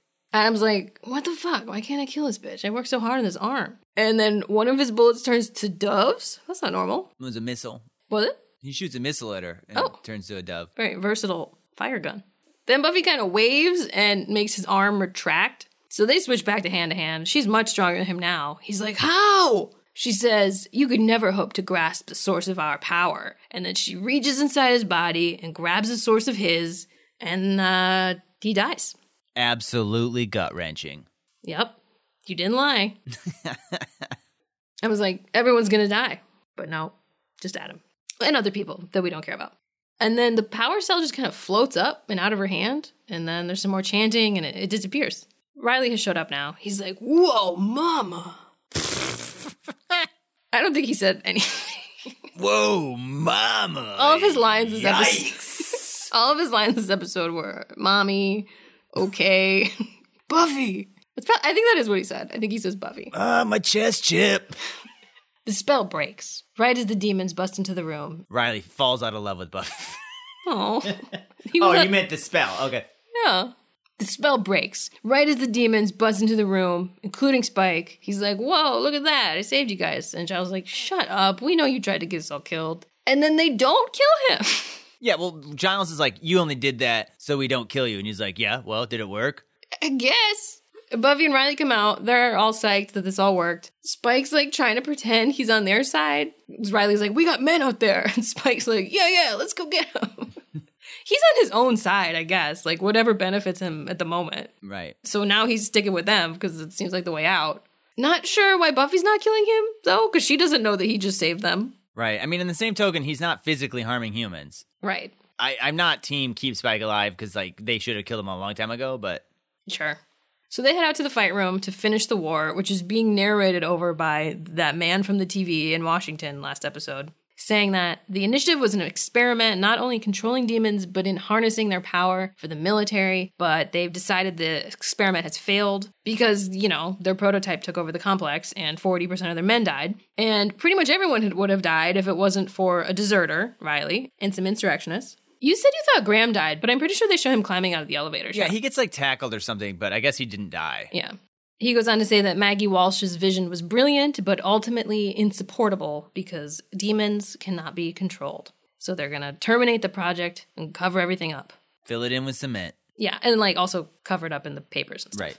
Um, that's it. Well, there's a couple more things. That guy who was the general gets killed, which was like Oh, we the- all saw that coming. The colonel? Yeah. Maybe I missed that. I remember him fighting. I don't remember seeing him die. Yeah, he's like by himself in a room and gets killed. And specifically, there's this demon. I said there's like a demon that we see get killed like a bunch of times. The demon that Spike kills is this like werewolf esque demon. That's also the same demon that like another soldier kills. It's also the same demon that like kills a scientist when the demons first get out. It's also the same demon that like killed the colonel. It's clearly they're just like, uh, maybe there's a lot of these. It's Tom Cruise. They had to pay him a lot to be in it. So Yeah. he, had, he wanted to be in a lot of scenes. And you gotta wear this mask. I gotta wear a mask? So I guess both Grahams escape. You mean the Graham from Gilmore Girls? Yeah. It's the same Graham. He's just pretending to go to Yale. Really, he's the initiative. So, Brian, is this a good episode? So I feel like this isn't a good episode in the grand scheme of things. It is an episode where a lot happens. Do you know what I mean? Like a lot of plot stuff gets ramped up. Yeah, yeah. I I liked it a lot more when I rewatched it because like some stuff made more sense. And I think there's some really kind of fun epic moments. Yeah, Like the big fight is there's not to make fun of the initiative, and I'm here to make fun of it all day and night. But I do feel like when the chaos finally goes down, it's sort of fun to watch. Adam's plan is dumb and bonkers and like does not make any sense. I think it's all interesting. Like the idea of making super soldiers, like Yeah. the government doing that is like fine. Yes. But I mean, we we talked about it a bunch in the middle. It, it, there's just like so many unanswered questions. And so many just like logical flaws in Adam's plan Yeah. that it's just like, yes, the idea of these super soldiers is a cool, interesting idea. But like the idea that this like demon like has this plan, but he's also super smart, it doesn't make sense. It's just such a large scale too, and I don't know that they really had the budget to execute it as well as an HBO show could have. You know. Yeah. And the final fight between her and Adam, honestly, is just pretty whatever. And okay, so I was just so confused. Like, I understand that the next episode will maybe go into a bit more what mm-hmm. this spell was, Yeah. but this spell in this episode is super vague. Yep. I have no idea what they did. Why Buffy was suddenly able to overpower Adam. Well, they sort of suggest that, well, they said they're going to enjoin the four of them together in Buffy. But Xander's nobody. That's the thing. Like, and w- you get the idea that like Willow will be able to cast spells because she's a good spellcaster, but also like additional spells because she can be doing them in Sumerian because Giles knows Sumerian. hmm But yeah, why is Xander there for his military help? His card is the heart, and there's a couple times in this episode where they show he really cares about them. I know, but how does that help during a fight? I don't know. It doesn't. so I agree that that's just sort of nonsense. And then they like invoke the first Slayer and stuff like that. And it's sort of like, well, can you tell us more what's going on? But yeah, that first Slayer stuff they never talked about other than during the spell. Yeah. So I'm like, who's Sineya? I don't know what that is. So to me, it was just like, oh, okay, they they did a spell that made Buffy like weird and possessed, and she suddenly could just overpower Adam, no problem. Right. I don't know. I, I felt very unsatisfied after watching it, but after talking to you a bit and watching it again, I appreciate it a little more. Yeah. I mean, it's spoilery to say that the next episode does address some of this stuff. It makes sense. It's a season finale. Yeah. the- And it is interesting, right? That the big fight was not the last episode of the season. and this episode felt very much like, well, that's it for the initiative. We won't be talking anymore about that. Right. But it didn't feel like the season's over Yeah. because we didn't hear from Buffy. The next episode is just them going back up the elevator shaft and like working out their shit. It takes a while. yeah. So you, it was fine. Yeah, it was fine. It was definitely like interesting, and I was excited just because it's wrapping up the season arc. But at the end of the day, I don't think it was a great episode, honestly. It was weird that Riley was like silenced. Like it would have been nice to see him be a bit more of a hero. Yeah. He killed Forrest, which I guess is symbolic. I mean, it's heroic that he like ripped the thing out of his own body to save Buffy. Yeah, But yeah. Forrest is so weird. He's just like, I need you to take Buffy, man. I mean, Forrest went from, what kind of vaginas are you into, Riley? Let's talk about it over lunch in this cafeteria. yeah, you got to be banging all these ladies. to like, oh man, I think you should really go after Buffy. You guys seem great together. To like, I want to kill your woman in front of you. I know. such a dramatic arc for Forrest. I I never really liked him. Well, I mean, I think we have to be fair though, because I feel like Forrest did have reason to hate Buffy. Oh, for sure. You know, I think he was wrong, but not like there's you can understand why he felt that way. Yes. And in the end, when he's like, "I'm gonna kill Buffy," is that really Forrest? Do you know what I mean? Like he's part demon at this point, He wanted to kill her before. right? Because he thought that she killed Maggie Walsh. Mm-hmm. Yeah. Uh, it's it's it makes sense. So, but I- my I guess my point is that when you see him at the end, I don't know that you could be like, "Oh, that's Forrest." It's like, yeah, that's Forrest after a lot of modifications. I think I don't like the Forrest that we met. I'm fine with Forrest hating Buffy all along, but just the fact that he was like how he was in like the episode where we met him, Oh yeah. that was all very weird. So I will. Here's what I'll say. Okay, this episode wasn't that great, but I do. I am really excited for the next episode. Cool. It is a little bit cheesy, but I still really like it. Okay. Which episode did you think was better? Gilmore Girls. I thought that when I first watched it, and I was right. I thought you maybe were going to say Buffy because right after we watched it, I feel like you you really didn't like the way it ended with Jess, I didn't. and I had like some immediate gripes with Buffy, and you seemed very defensive. And I think it's because you know what happens in the next episode. I was like, well, I don't. So Yeah, this was weird, and I have no idea what just happened. I mean, I think I was upset because I was like, "Oh, Jess is turning a leaf," and then he was went psycho in the last couple of seconds, and I'm like, "Well, that undermines all the feelings I had." Yeah. I still think that Luke's desire to change is still kind of abrupt. I totally agree with you. But let's just assume that's been happening half the season. This episode itself was very nice. Right, and that also started in the last episode, so you can't blame this episode for what started last episode. Yes. And while what Jess did was insane, it still was like a good scene. Yeah. I think we can both agree that the better episode was Gilmore Girls. Yeah. Well, anyway, if you guys want to watch along next week, we will be watching Buffy the Vampire Slayer season 4, episode 22, Restless. As well as Gilmore Girls season 4, episode 22, Raincoats and Recipes. In the meantime, we'd love to hear your thoughts on the episodes discussed in this podcast. Like, did Adam's plan make sense to anybody? If could you write it down for us? What was in Buffy's purse? Do you really think it was okay for Rory to like order a bunch of food with Graham's money, even though he had offered to pay for her to go home? What do you think Jess would have done differently if Dean wasn't there? It's a good question. Thank you. We'll end the questions now. but let us know what you think. You can reach out to us by following us on Instagram, Facebook, Twitter, and TikTok at Gilmore Slayer, where we post interactive questions, comedy sketches based on each episode, and more. Or send us an email at Bryan and Stacey Reviews at gmail.com. That's Bryan with a Y, Stacey with an EY. For more bonus content, find us on Patreon, patreon.com slash Bryan and Stacey, where we post weekly video recaps of the show Angel, host monthly live stream watch parties of Buffy and Gilmore Girls, post monthly podcast outtakes, and share early extended episode previews. And shout out to our new Patreon subscriber, BTF. Heyo. For more non-podcast content, be sure to subscribe to our YouTube channel, also called Bryan and Stacey. If you want to support the podcast, you can do so by making a donation of your choosing via the link found at the bottom of our episode description or in our social media bios. And if you like what you're hearing, please leave us a five-star review on Apple Podcasts, and we'll give you a shout out in an upcoming podcast.